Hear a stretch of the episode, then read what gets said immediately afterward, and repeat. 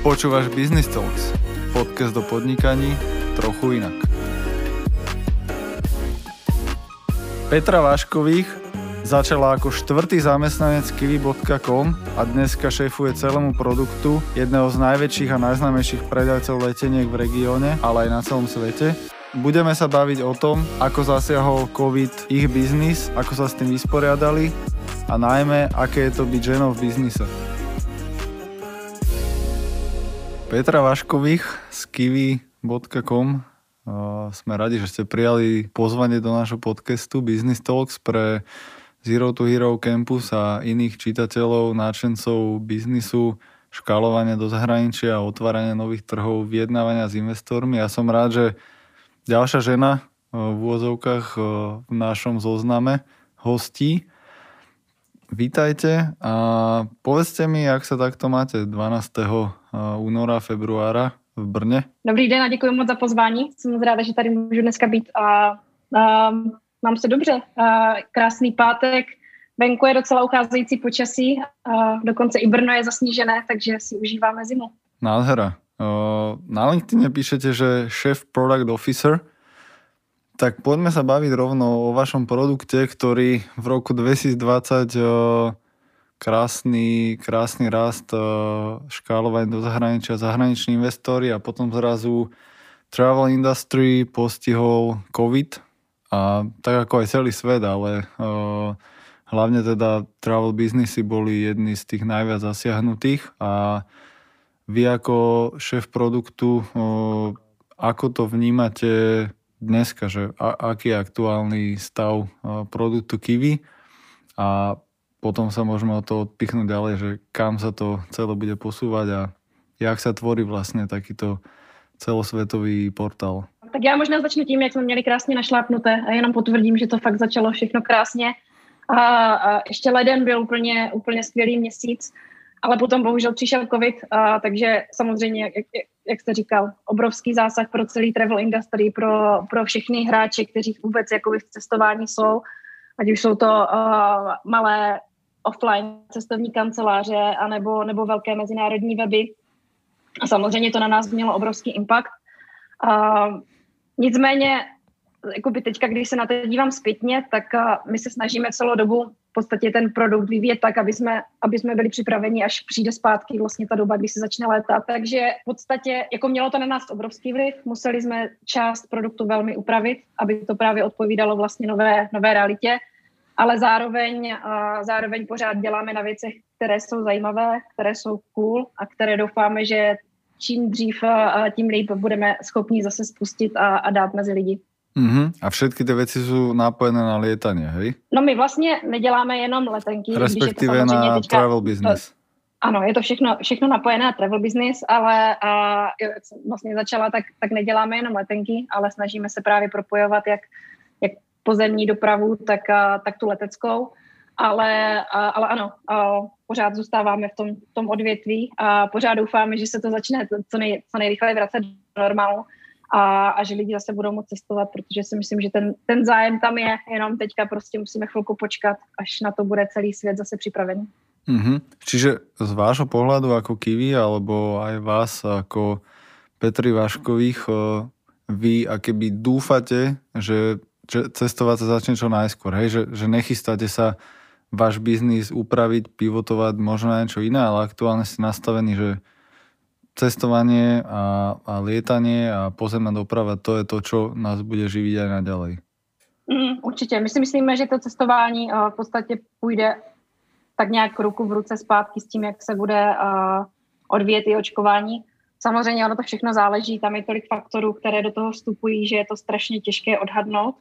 Um, když to jako řeknu úplně, úplně naplno, tak loňský rok v podstatě byl zabitý pro nás, protože opravdu ta, ta, ten um, ten volume šel opravdu velmi nízko. A letošek ani nepočítáme s tím, že bude nějaký super. A určitě jako doufáme, že, že, že se to trošku zlepší, ale, ale vlastně um, tak nějak míříme k tomu, že až ty následující roky budou potom ty, kde se to vrátí zpátky, kde lidi budou létat. Zároveň ale jako co je důležité říct, tak i když si myslíme, že nebo když věříme, že, že, že cestování bude velmi rychle zpátky, tak Uh, už to asi nebude nikdy úplně stejné, jak to bylo dřív, minimálně po nějakou dobu uh, přechodnou, tak určitě tam budou nějaké drobné nebo větší překážky, typu, že člověk bude potřebovat potvrzení očkování, nebo nevím co, různé státy zavádí různé věci, takže určitě to bude trošku komplikovanější, ale, um, ale určitě věříme tomu, že se, to, že se to vrátí zpátky, že má cenu pořád na tom produktu dělat a chystat ho pro lidi, jakmile se to všechno otevře zpátky. Jasné. A jak sa na to pozerajú majiteľa firmy alebo investori aktuálne na situáciu? Sú, sú nervózni, tešia sa na new normal, alebo aká je nálada v borde Kiwi? Mm-hmm. Já bych řekla, že oni jsou velmi, velmi uh, podporující. Uh, oni vlastně, ještě možná bych uvedla, tak uh, jak, jak jste říkal, tak do nás uh, vlastně vstoupilo General Atlantic, což je velký investor uh, americký, který má ve svém portfoliu hodně firm, včetně, včetně jiných uh, travel firm, mm-hmm. například Airbnb. A mm. oni, jsou, oni to vidí jako velmi podobně, že prostě cestování se vrátí zpátky, možná to bude trvat o nějakou dobu díl, než jsme si mysleli, ale, ale dostaneme se tam a um, právě proto jako nás velmi podporují v tom, abychom investovali do produktu a do takových věcí, které, které jako dávají smysl uh, pro budoucnost, které ani nemusí jako nutně jako přinést užitek hned teď, ale které opravdu při, připravují vlastně ten produkt a, a tu naši firmu na to, aby když se zpátky otevře nebe, tak aby jsme, aby jsme byli a vepředu a byli schopni nabídnout našim zákazníkům a, a všem vlastně a ve světě službu, která, a, která bude stát za to. Mm-hmm. No, vy ste boli uh, veľký love brand a presne ten hokejkový rast tam bol uh, až, až do covidu a potom tam boli samozrejme prirodzene asi nejaké negatívne reakcie od ľudí, ktorí chceli späť svoje peniaze za letenky a viem, že aj Rainer na vás jemne útočil. A nechcem sa vrýpať v nejakých týchto negatívnych veciach a hlavne nežiť z minulosti, ale pozerať sa dopredu. Ale ako, ako vnímate vy aktuálnu pozíciu Love Brand, Kiwi, zamestnávateľ a, a partner? Ako, ja som zákazník, ja si niečo od vás kupujem, že, že tá pozícia ostala alebo sa zmenila? Zákazník versus vy ako mhm. poskytovateľ. Mm-hmm. Mm-hmm. Jo, um, Jo, tak určitě, určitě tam byl velký dopad uh, na tady tu oblast. Uh, je to jako něco, co nemá úplně precedens, uh, takže ono jako všechny firmy v, v testování, ať už to byly aerolinky, nebo, nebo vlastně ti, ti, co nějakým způsobem přeprodávají letenky, tak, tak všichni měli velmi stejné potíže a když se člověk podívá na, na sociální média nebo na, na recenze, tak v podstatě jako všichni jsme na tom stejně. Snažíme se s tím samozřejmě dělat co nejvíc. Velkou část vlastně lidí, kteří jsou na engineeringu a produktu, jsme do toho i alokovali na, na velmi dlouhý čas a pořád v tom pokračujeme. V podstatě, co se týče jako pohledu zákazník versus my, tak chceme, aby se z nás právě stal víc jako zákaznický produkt, to znamená, jakoby chceme nabídnout ucelenou zkušenost pro toho uživatele a v podstatě zahrnout úplně všechno.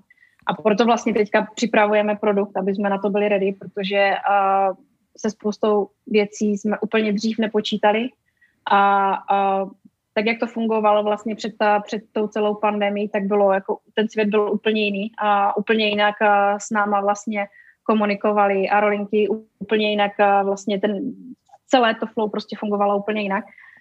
A trošku jsme jako narazili, takže podstatě my teďka chystáme ten produkt na to, aby, aby jsme byli připraveni a lépe a aby jsme to, kdyby se něco, nedej bože, podobného stalo, tak a, aby, aby celé to vlastně, jak jsme to pojali, tak aby bylo lepší. Mm-hmm.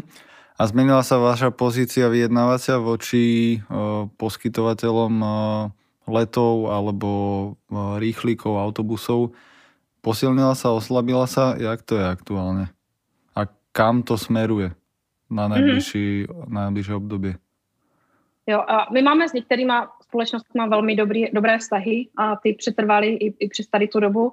A právě to jsou vlastně i, i třeba aerolinky, které které nám byly schopné třeba poslat opravdu ty, ty refundy pro zákazníky velmi brzo a kde jsme to byli schopni vlastně hnedka přeposlat zákazníkům zpátky z naší strany. A pak je část aerolinek, kde, kde to vyjednávání asi bude pořád, pořád dokola, pak je část aerolinek, se kterými se úplně nemusíme, anebo spíš Aha. oni nás nemusí, a, ale to je asi jako přirozeně součást našeho business modelu a, a je to asi v pořádku. My se na to díváme z toho pohledu, že fakt chceme ten produkt postavit tak, aby byl co nejlepší pro zákazníka. Ale a některé o... věci, které fungují v cestování, tak, uh, tak prostě jsou založené na, na historických nějakých jako uh, myšlenkových pochodech velkých společností typu jakoby Lufthansa nebo tyhle velké aerolinky, okay. které mají nastavené věci, které nejsou pro ty zákazníky úplně nejlepší, ale nikdo to moc neví, protože se v tom vyznat je velmi komplexní. Takže my se snažíme takové podobné travel hacky hledat a, a nabízet je zákazníkům. A tí, čo vás nemusia, tak vás nemusia preto, lebo jste zbytočný medzičlánok pre nich a ukrajujete im maržu? To možná není o té marži, protože my ve finále vlastně nakupujeme u nich ty letenky za stejnou cenu, jako ji nabízí svým zákazníkům. Mm-hmm. Spíš jim trochu krademe zákazníky. Mm, jasné. A, hm, a vy jako, teda poďme k vašej expertíze a k produktu, uh, lebo keď sa bavíme o, o Zero to Hero a o campuse, tak veľa, veľa poslucháčov a ľudí v našom networku sú ľudia, ktorí chcú začať nejaký svoj produkt e, budovať a vytvoriť nejaký prototyp MVP. Tak uh, aký máte vy na to pohľad, že keby ste dneska mali začať stavať nejakú podobnú službu, uh, akú aktuálne robíte, tak uh, čo sú nejaké prvé kroky? Ako sa na to pozeráte ako uh, šéfka produktu? Mm-hmm asi, asi jako záleží, v jaké fázi ta firma je. Pokud bych to brala úplně tak, že začínám z nuly a neřeším to, že tady uh, uh, už máme jako nějaké zavedené procesy a tak, tak, uh, tak bych se na to dívala takže pokud věřím nějakému nápadu, že je dobrý, zkusit si ho ověřit aspoň v nějakém úzkém okruhu, protože samozřejmě předpokládám, že, že člověk nemá úplně finance na to dělat si nějaký jako market research nebo něco podobného. Hej. Ale už ten úzký okruh lidí kolem nás nám většinou dá docela dobrou zpětnou vazbu, se kterou se dá pracovat. A je, je dobré asi se dívat na to, jestli ten produkt chce člověk zaměřit úplně jako lokálně, jestli to je nějaká malá věc, tak pak samozřejmě je o to jednodušší je získat ten, tu zpětnou vazbu a možná to formovat už od začátku do trošku jako něčeho, co je trošku jistější, že třeba bude fungovat. Mm-hmm. Pokud je to nějaká nová, super inovativní věc, tak, tak je to jako vždycky takové trošku s otazníkem, co nám vlastně jako ten okruh známých nebo vůbec ten market research řekne, protože uh, taková ta známá historka, že, uh, že kdyby se Ford zeptal lidí, co, co chtějí, tak, jim, tak mu řeknou, že chtějí rychlejší koně a ne auto. Takže ono vždycky je to takové to, že to člověk musí trošku brát uh, s rezervou, ale vždycky je dobré to udělat. A potom snažit se dostat ven co nejdřív, uh, co, co nejmenší možnou uh, verzi Mm-hmm. Takže jako dost často se mluví v produktovém světě o MVPs, uh, uh, Minimal Viable Product, a, a nebo klidně uh, i, i jako zkusit věci typu udělat si nějaký velmi uh, low fidelity prototyp a klidně prostě jít za těma zámýma, ptát se, hele, myslíte, že to bude fungovat, dává vám to takhle smysl. Zkusit jakoby věnovat co nejméně efortu tomu, přijít s něčím, co už se dá jako reálně trošku začít testovat protože to nám většinou dává, i jako teďka to používáme, a to nám vlastně jako dává vždycky nejlepší možnou, uh, uh, možnou zpětnou vazbu. Uh, protože jinak, když se člověk snaží postavit něco dokonalého, tak, uh, tak třeba zjistí, že, že nad tím strávil rok, dva roky, tři roky a potom ta zpětná vazba je, že vlastně je to cool, ale vlastně to nikdo nebude používat. Jasně. Takže uh, asi, asi jako začít s nějakýma malýma inkrementama a je asi za mě to nejrozumnější, co se dá udělat, protože to je, jak se dá vlastně validovat ta myšlenka a to, jestli jdeme správnou cestou. Mm-hmm.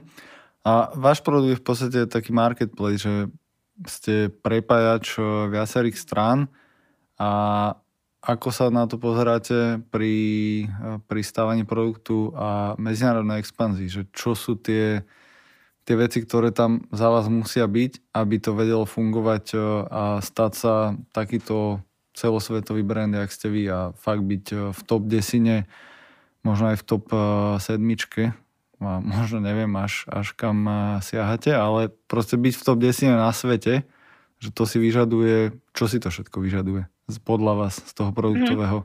Mm-hmm.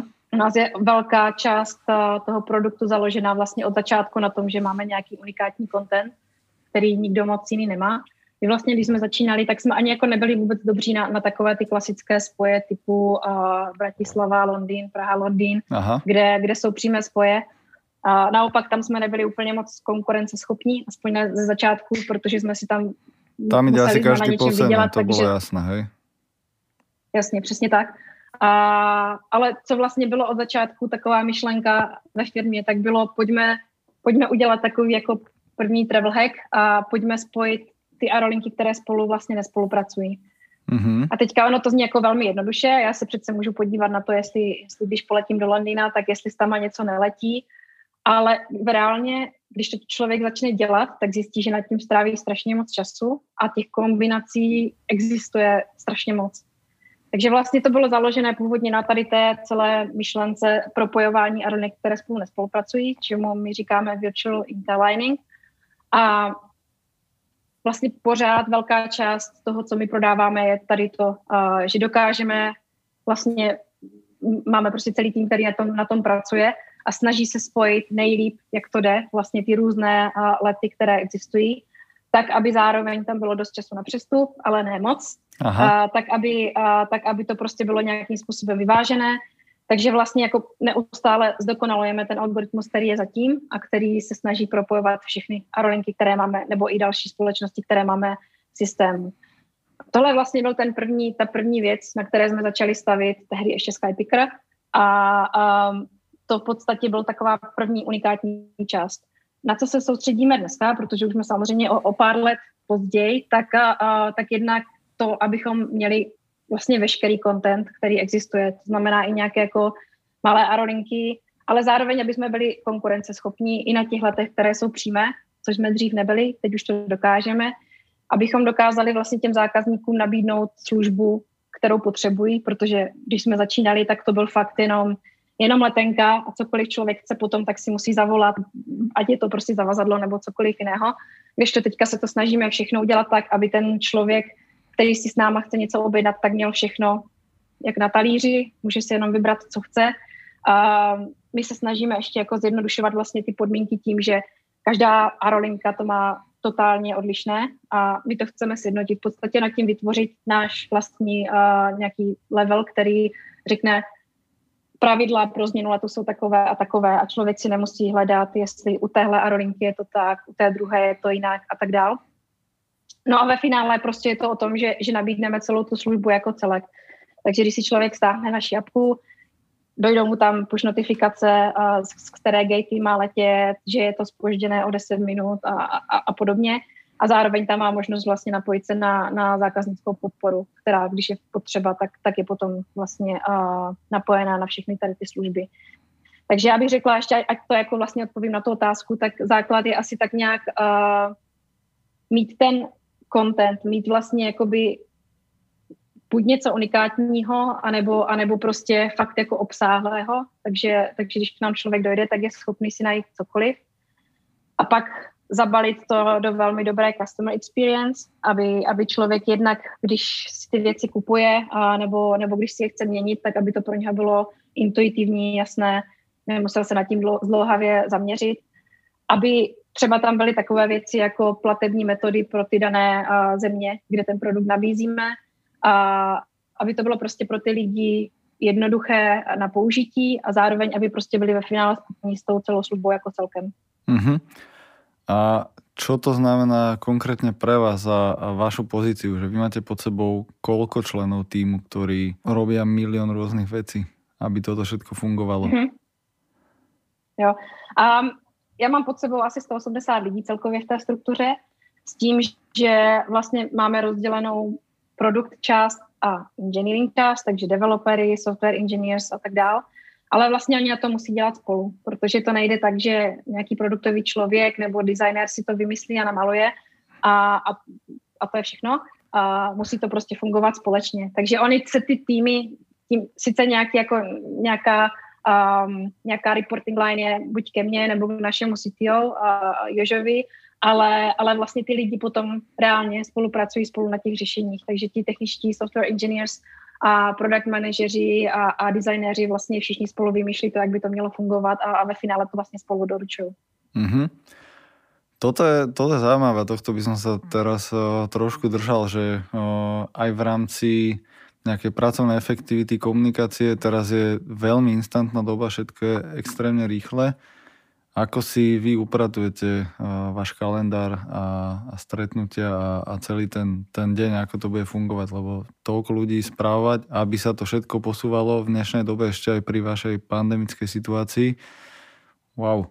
Asi, asi můj kalendář byste nechtěli vidět, ale, ale, a, ale vtipy stranou, a ono to samozřejmě není tak, že já ty lidi mám napřímo pod sebou, je tam, no, existuje tam nějaká struktura, a, a, a vlastně ti lidi, co jsou pode mnou, každý zahrnují obrovskou, pokrývají obrovskou oblast toho produktu, takže to není tak, že jakoby já jdu a říkám, tady v té feature musíme udělat něco, to už prostě dávno jako neřeším. A co se týče jakoby toho, toho, jako ještě možná, když se vrátím k tomu kalendáři a jak vypadá, tak ono tím, jak teďka většina lidí pracuje na home office nebo remote, tak, a, a, tak vlastně se to ještě o trošku stížilo, protože člověk už nemá takové ty přirozené um, u kafe rozhovory nebo na chodbě, že se s někým potká, vyřeší spoustu věcí. V podstatě na všechno si buď musíme psát na Slacku, což používáme jako komunikační platformu, takovou tu instant, anebo si, si musí naplánovat a, nebo, nebo si zavolat. A, takže je to takové jako trošku složitější. Ale myslím, že my jsme měli trošku výhodu tady v tom, že vlastně máme několik, eh, několik kanceláří po celém světě, takže už ti lidi byli schopni pracovat eh, remote dřív a zároveň vlastně asi od, od jak živa podporujeme home office, takže, um, takže v podstatě ti lidi už byli najetí na nějaký systém, tak to nebylo úplně nové.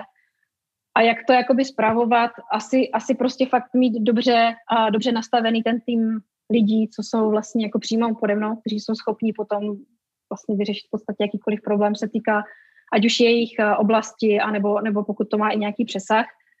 A mít asi nějaké procesy, které jsou jasně dané, ale zároveň jakoby my to nechceme mít úplně nastavené, takže úplně na to, že člověk jde na záchod, tak musí mít proces, takže mít tam nějaký balans mezi tím, že tam je nějaká svoboda a, a zároveň ale tím, že, že tam je aspoň jako, že jsou tam nějaké hranice, v rámci kterých se ty týmy pohybují.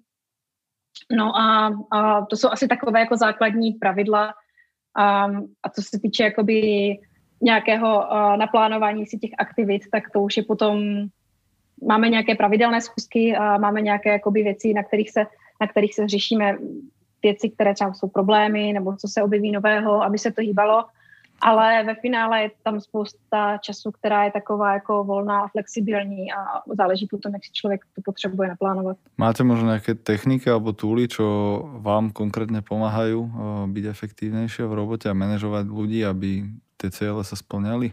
Mm-hmm. Máme takové jako pravidlo, že jakýkoliv meeting, a to už jsme měli dřív a velmi to teďka pomohlo, jakýkoliv uh, meeting, schůzka musí mít předem danou agendu a vždycky musí být jasný cíl, kam se s tím chceme dostat.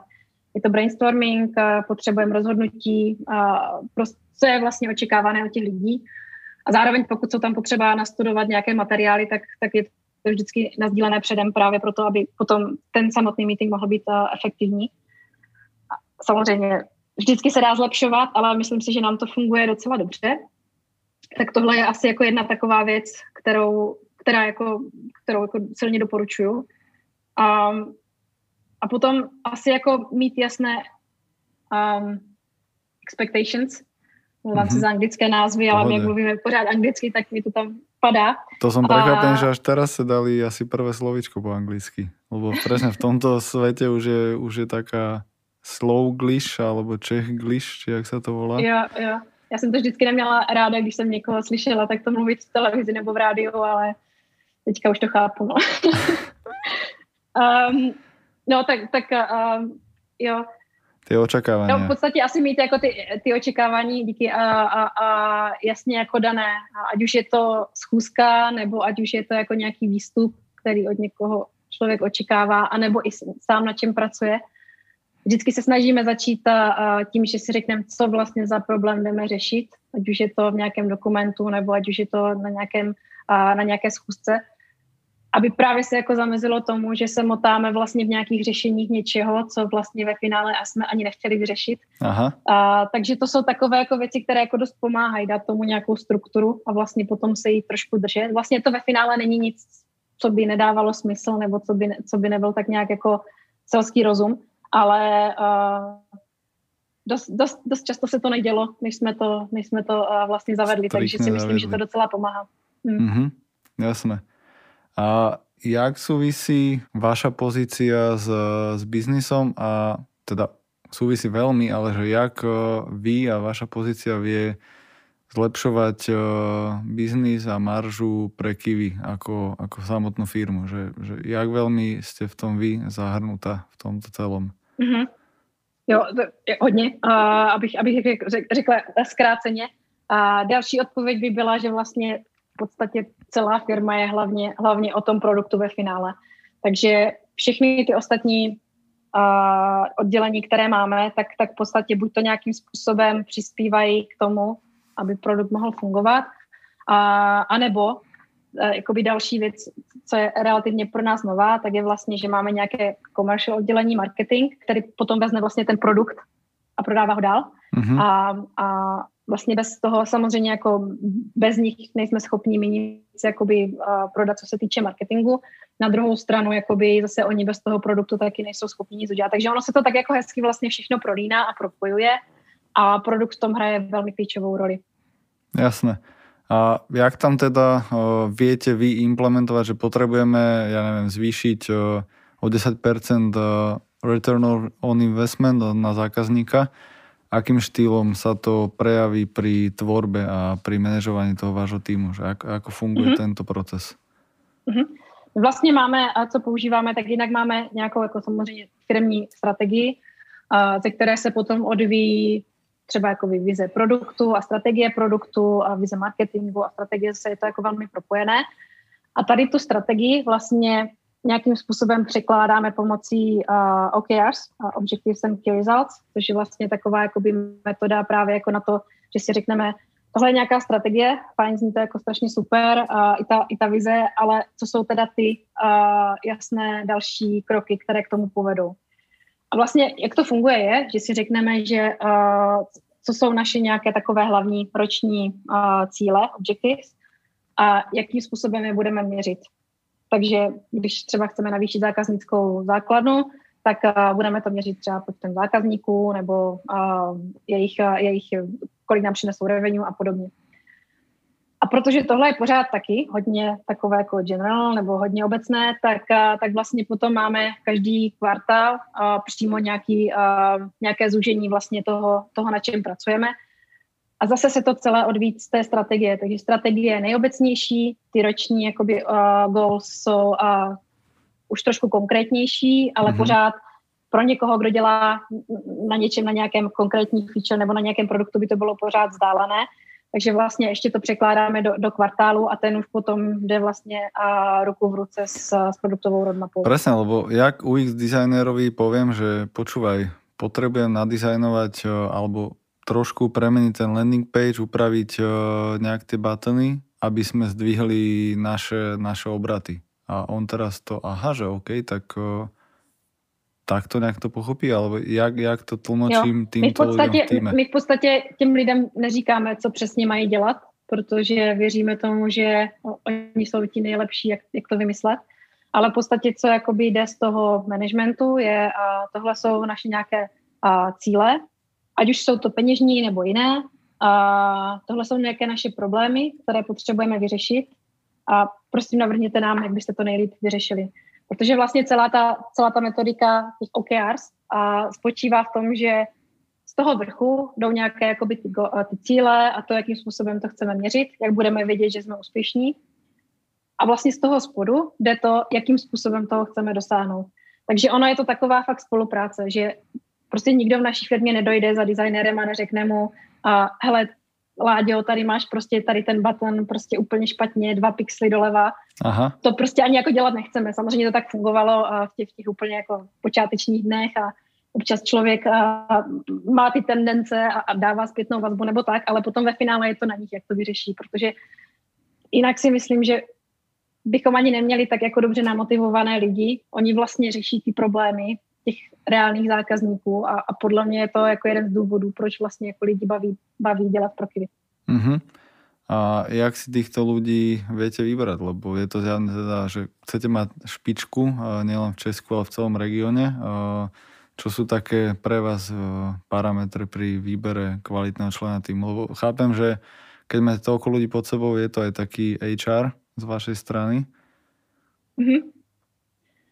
Já bych řekla asi, jako samozřejmě jedna věc jsou takové ty jako hard skills, mm-hmm. to, co člověk umí, to, co potřebuje pro to svoje řemeslo, ať už je to design, nebo product management, nebo software engineering. Ale jako sebelepší software engineer, sebezkušenější, prostě pokud nebude zapadat do týmu a nebude, nebude zapadat do té kalče, kterou tady máme, tak, tak to prostě nebude úplně dobře fungovat. Takže vlastně kromě tady toho, co je takové asi jako základ, na, na co se dívají všechny firmy, tak se vlastně díváme ještě na, na pár věcí kolem. Jednak jak bude, uh, je to dobrý, uh, dobrý fit do naší kultury, bude ten člověk nám sedět. Přece jenom jako máme trošku specifickou kulturu, protože vznikli jsme před pár lety, takže pořád máme takový ten startup mindset, ale zároveň, že nás hodně, takže Jasne. musí to být tak nějak kompenzované, takže není to ani jako startup, ani korporace, nejblíž, asi nejbližší termín je scale-up, ale, mm-hmm. ale každá ta firma má svoji nějakou prostě kulturu, mindset a tak. V každé firmě prostě jinak do toho vstupuje třeba CEO, což v našem případě třeba Oliver je hodně takový jako produktový, takže Aha. hodně se o to zajímá, hodně s těma lidma i mluví. A tohle není úplně pro každého a mm-hmm. zároveň jako jak se to rychle vyvíjí, um, i vlastně před tou pandemí, ale i když to nastalo, tak, tak v podstatě člověk musí být tak nějak uh, schopný reagovat na změny a být, být OK s tím, že uh, OK, ona tady možná může něco přijít a, a zítra se mě přeskládají úplně totálně všechny moje priority, na kterých jsem pracoval, protože prostě potřebujeme tady třeba jako uh, zachránit nějaké refundy nebo peníze pro zákazníky a tak dále. Takže tohle je jakoby taky takový jako postoj k té změně, postoj k tomu, jak člověk asi, kdybych to měla nějak jako zhrnout. Dá se nějako ta kultura a ten fit člověka do kultury spravit vopred, předtím, jak eh, začne interagovat s kolegami? Já myslím, že jo. A my vlastně v rámci těch pohovorů máme několik kol a, a většinou to končí vlastně nějakým závěrečným kolem, a kde jsem buď já nebo někdo jiný podle toho, v jakém je to oddělení. A v podstatě jediný ten cíl toho, toho kolečka je, je v podstatě dívat se na to, jestli ten člověk je dobrý, uh, dobrý fit do týmu, jestli zrovna takového člověka teďka potřebujeme. Protože ne vždycky, když spolu všichni souhlasí, tak je to to nejlepší, co, co, co ta firma uh, chce nebo co ten tým potřebuje. Takže ono to není jenom o tom, že jo, tý, týmu se líb, líbil tady Franta, ale jestli prostě je to zrovna ten člověk, kterého v tu dobu potřebujeme. A já se třeba konkrétně dívám hodně po tom, jestli má člověk growth mindset, nebo jestli je prostě uh, v podstatě zabedněný v nějakém svém teďka současném stavu. To je jako jedna z takových věcí. Pak další věc, třeba to, jestli to, jak ten člověk je schopný um, v podstatě odpovídat nebo reagovat na to, když s ním ne úplně jako souhlasím, protože máme tady spoustu různých, uh, uh, různých názorů a dost často jsou tady nějaké diskuze, kdy je potřeba projevit svůj názor. Ne každý je s tím úplně OK, jakože říkat svůj názor, pokud vidí, že s ním jako někdo třeba obzvlášť z managementu nesouhlasí. A pak jako takové věci typu, že jako máme tady spoustu národností. A dneska je to už úplně jako jasné, že, že, že to takhle funguje, ale pořád existují lidi, kterým, kterým to vadí, kteří s tím jako oh. nejsou úplně schopni pracovat. Takže je dobré tohle prostě odfiltrovat na začátku, protože ani pro toho člověka by to ve finále nebylo to, kde chce pracovat. Mm-hmm. Takže a zároveň i to, co jsem třeba zmínila, že my nechceme úplně dojít uh, za těma lidma a říct, tady máš tvůj seznam úkolů a a tě budu zítra kontrolovat, uh, jestli si na jednice, dvojce nebo trojce, ale nechat jim nějakou takovou volnost a v tomhle režimu taky ne každý úplně chce fungovat. Spoustu lidí to motivuje, ale zase pro spoustu lidí by to bylo těžké a takhle pracovat nechcou. Takže my se většinou snažíme být jako hodně otevření v rámci těch pohovorů, jak to tady mm-hmm. funguje, co nám nefunguje, co třeba víme, že je potřeba vylepšit a prostě říkat jim to, jak to je, tak jak to je i v tom třeba konkrétně daném, daném týmu a připravit je i trošku na to, že, že, že nějaké nějaké věci nemusí fungovat úplně pohádkově. Toto je, toto je veľké umenie manažera vzbudiť v zamestnancovi ten ownership a dať mu možnosť byť ako keby podnikateľ na tej svojej pozícii a dať mu tú slobodu a zároveň aj veľké umenie toho človeka si povedať, že som stále zamestnanec, ale beriem túto firmu ako ako že som aj spoločník a, a makám na tom, aby som ju rozvíjal, aj keď v vozovkách iba za ten plat. U nás je to ještě teda tak, že, že od, určitého, uh, od určité pozice ve firmě lidi dostávají takzvané phantom stocks. Aha. Takže když, když s náma vlastně jako nějakou dobu vydrží, tak, tak pokud se té firmě bude dařit, pokud bude třeba nějaké IPO nebo, nebo něco podobného, tak, tak z toho budou mít svůj pěkný kousek taky. Mm-hmm. Um, a, ale je to jako samozřejmě jeden, jeden z těch motivačních faktorů. Já myslím, že ve finále lidi jsou motivovaní v podstatě třema věcma. Jedna je, že dělám na něčem, co mě dává smysl, co mě motivuje a cítím, že jako jsem toho součástí a že to můžu ovlivnit a že, že, že prostě ta moje role je tam důležitá. Druhá věc je to, že se něco nového učím, že prostě pořád je ta práce pro mě přínosná, posunuju se a mám tady lidi kolem sebe, od kterých se učit můžu. A třetí věc je teprve jakoby ta samotná kompenzace, takže vlastně kolik peněz za to dostávám, jestli mám třeba nějaký, nějaký share nebo nemám. A tak. A aspoň takhle se na to dívám já a myslím si, že docela dost takhle u těch lidí, co to máme, funguje. A je to super, že na prvním, peníze, na, na prvním místě nejsou peníze. Mne sa ľúbilo aj, čo ste povedali, ten growing mindset a hlavne v našom regióne je to ešte stále taká nová vec, eh, Češi aj Slováci. A možno Slováci ešte trošku viacej sme takí doma sedí a, a nechceme úplne ísť za, za hranice.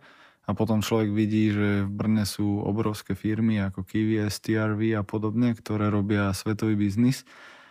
Uh, ako, ako vy sa teda uh, z produktového pohľadu pozeráte na ten uh, zahraničný rast, že ako to vie človek spraviť v úvodzovkách z obývačky z Brna, že čo, čo na to potrebuje, aké kvality a a čo ten produkt by teda mal obsahovať, aby vedel byť na toľkých trhoch, jak ste vy?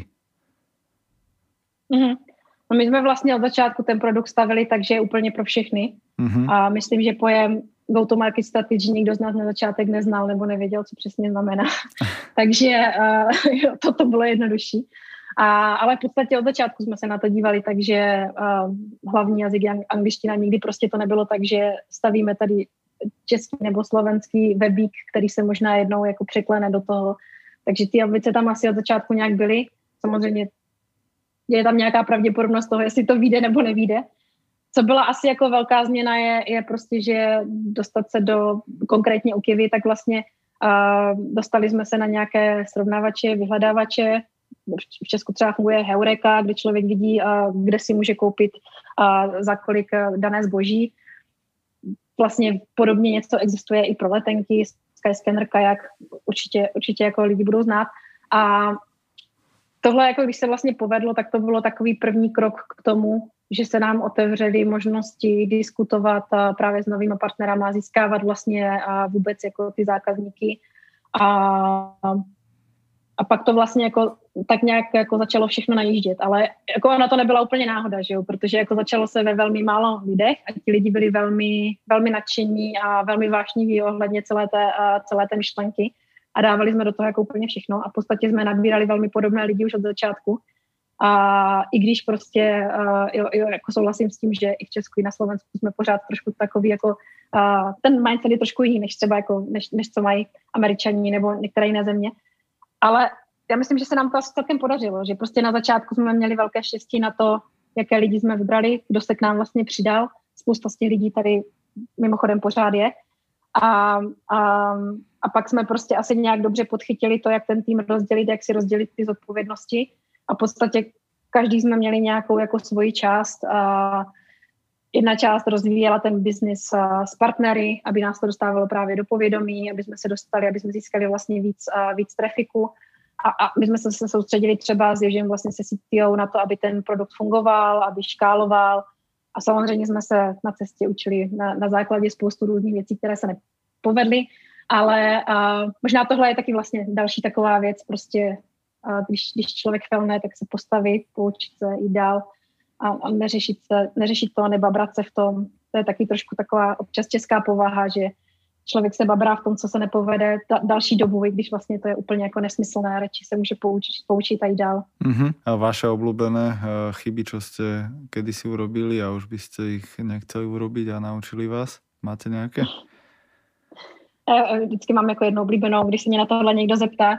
Když jsme začínali, tak uh, tak někdy jakože na přelomu 2014-15 byla docela velká krize v Rusku a spadly, spadl dost rubl. No jasné. A my jsme v té době jako úplně neměli žádný monitoring na to, prostě jsme měli nějakým způsobem nastavené, uh, nastavené vlastně exchange rates a všimli jsme si to asi tak pod ní, že, že vlastně jako tam, tam je něco divného, protože prostě tehdy jsme to ještě neměli všechno dobře podchycené. A stálo nás to teda hodně peněz a, a z toho jsme se poučili hodně.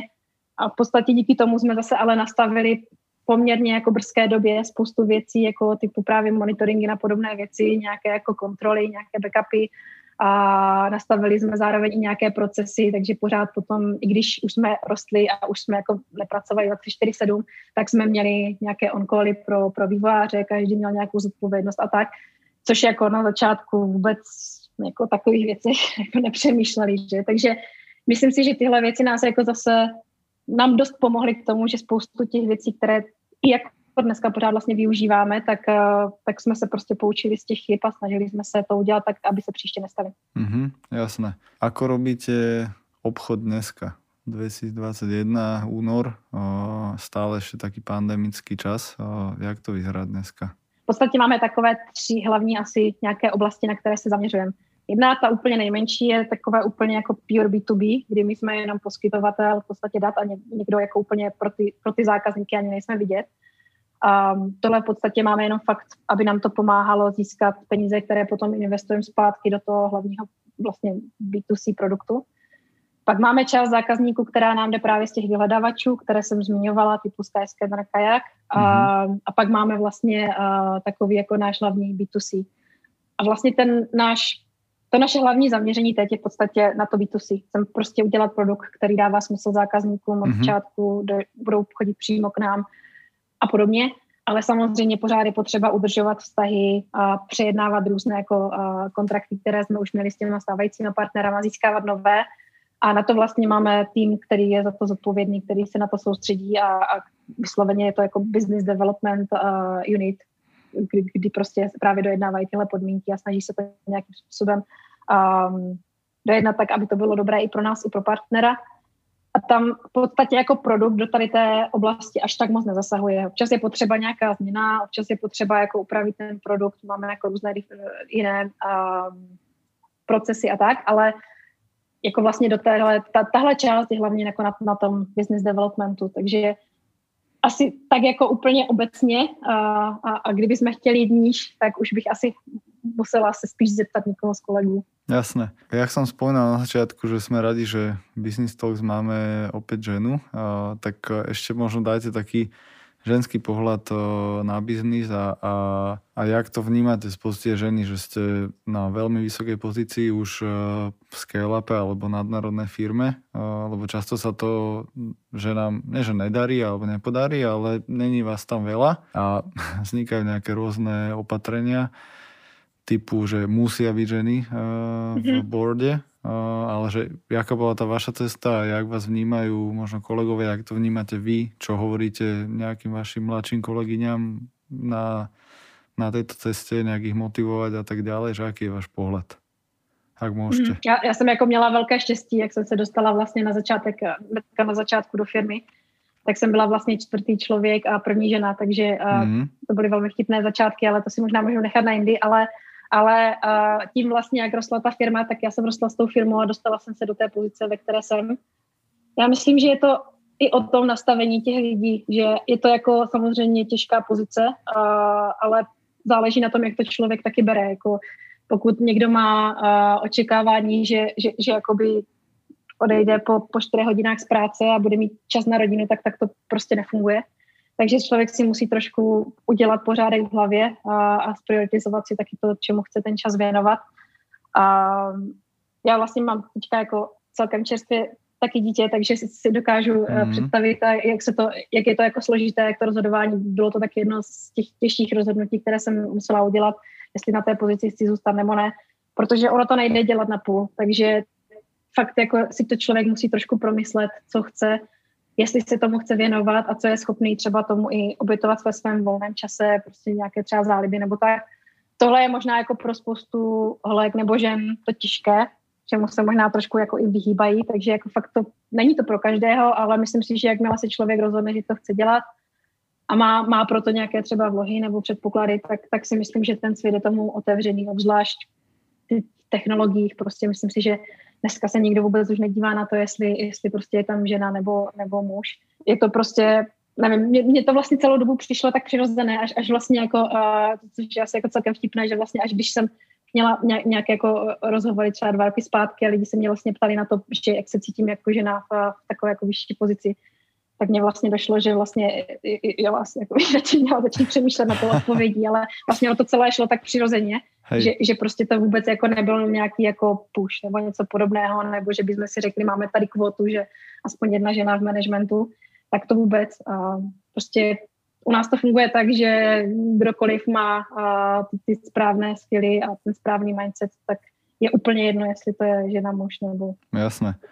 gender. 2020 eh, bol asi veľmi turbulentný aj presne pre šéfku produktu, plus uh, hovoríte, že dieťa, uh, dieťa sa tam pritrafilo, tak aktuálne ten deň má koľko hodín? No, no bohužel má pořád 24, ale, ale občas je to trošku, je to trošku náročnější. Zase, zase teda musím říct, že od té doby, co se jako malá narodila, tak člověk, i když jsem si myslela, že jsem velmi zorganizovaný člověk a mám velmi dobře ty dny naplánované, tak si myslím, že se to ještě znatelně zlepšilo. Mm-hmm. Takže uh, člověk vždycky jako musí hledat ty pozitivní stránky za vším. Um, ten den má 24 hodin, uh, většinou pokud teda jedu do kanclu, pokud je to možné, tak, eh, tak se snažím dostat se sem třeba někdy kolem půl deváté, abych ráno stihla snídaní s rodinou a nějaké jako raní, raní případně pochusky. A pak jsem tady podle toho, jaké, co je zrovna potřeba. Občas prostě máme i nějaké, um, nějaké hovory s Amerikou nebo s jinýma, s jinýma státama, kde je potřeba být trošku později. Ale zase jako my je to dost flexibilní, jako nikdo mě, nemám tady štípečky nebo, nebo tak, takže prostě potřebuji si udělat svoji práci a v okamžiku, kdy mám, tak, tak můžu jít a, a někdy je to tak, že odcházím z kanclu dřív a věnuju odpoledne malé a pak si večer sednu za noťas a, a dodělám tu práci, je to pro mě jednodušší. Asi je to fakt jako dost rozdílné, ale jako rozhodně ten loňský rok, která byl, bylo spíš uh, ve znamení a víc práce než, než zábavy, ale tak ona se ta zábava stejně moc dělat nedala, když všechno bylo zavřené. akože v tomto je presne ten COVID kvázi aj výhoda, že ľudia boli viacej doma, mohli sa venovať rodinám, novým deťom, novým domom, ktoré si postavili mimo veľkých miest, jak Brno a Bratislava. Takže treba hľadať tú pozitívnu stránku a možno posledná otázka z toho produktového pohľadu, keby ste znova začínali, tak eh, čo by ste si povedali, že také, že na toto si daj pozor, toto vie byť, eh, z tohto vie byť prúser, alebo tohoto som sa naučila, toto už nechcem robiť takto chybu z takého mm-hmm. pohledu produkťáka. Z pohledu produkťáka v podstatě bych řekla asi to, co jsem říkala na začátku, že nesnažit se vymyslet něco, co vypadá skvěle, dokonale, projde to přes všechny možné user testingy a, a, a researche a já nevím co, ale snažit se dostat co nejdřív ven cokoliv prostě dává smysl. Na tom jsme se párkrát spálili a v podstatě potom jsme zjistili, že jsme jako zbytečně vlastně ztráceli čas lidí, kteří na tom pracovali, ale vlastně jsme ztratili i ten čas, kdy už jsme mohli mít testované jako dávno něco jiného. Takže tohle jako určitě asi za mě nejdůležitější. A potom, potom práce v týmu, protože ten produkták sám nic neudělá. Takže Za prvé jednak ty vstupy od těch, od těch kolegů, ať už jsou to designéři, jiní produktáci, software inženýři, jsou mega důležité a spousta třeba dobrých věcí, které máme na produktu, tak šla právě jako od, od developerů ani nešla jako od produktáků. Tak uh, prostě je potřeba tady tohle udržovat a mít to dobře nastavené, aby ta spolupráce mezi týmy fungovala dobře.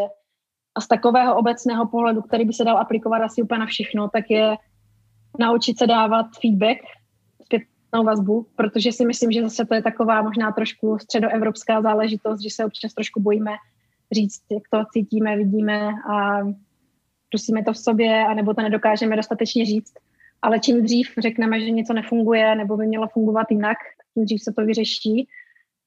Občas to není jednoduché to slyšet, ale, ale vlastně o to dřív si ten člověk to dokáže nějak schroustat a, a, a prostě zase, jako když dostaneme zpětnou vazbu, tak díky tomu se posunujeme a učíme, takže je potřeba se na to dívat tady z toho pohledu a, a nejenom tak, že já tady někoho kritizuju. A samozřejmě jako podporovat to, aby to aby to byla opravdu zpětná vazba a nebylo to jenom takové nějaké jako hejty, které k ničemu nepomůžou. My máme v networku v rámci campusu Zero Hundred Ventures Roya Remona z Izraela, investora a keď sme s ním robili rozhovor, tak presne toto hovorí, že izraelská kultúra je postavená na spätnej väzbe a priamej konštruktívnej kritike aj od kamarátov.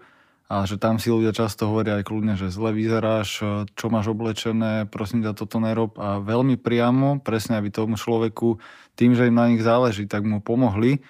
A ľudia tam presne majú ten growing mindset a chcú sa učiť na svojich chybách a od druhých. A nie sú takí, že presne na Slovensku, keď niekomu často povieme spätnú väzbu kritickú, tak je taký, že pre Boha, že prečo mi to hovoríš, čo si ma urazil a, a sme takí, že nie sme tomu úplne otvorení, čiže že to sa mi presne ľúbi, ak ste to zakončili a, a spojil som to s tým izraelským mindsetom a preto aj Izrael je úplne inde, čo sa týka inovácií aj mm-hmm. pohľadu na život. Petra Vaškových, ďakujem za vaše myšlienky, vstupy a pohľad o, šéfa produktového o, vývoja v rámci Kiwi.com. Ja ďakujem za pozvání.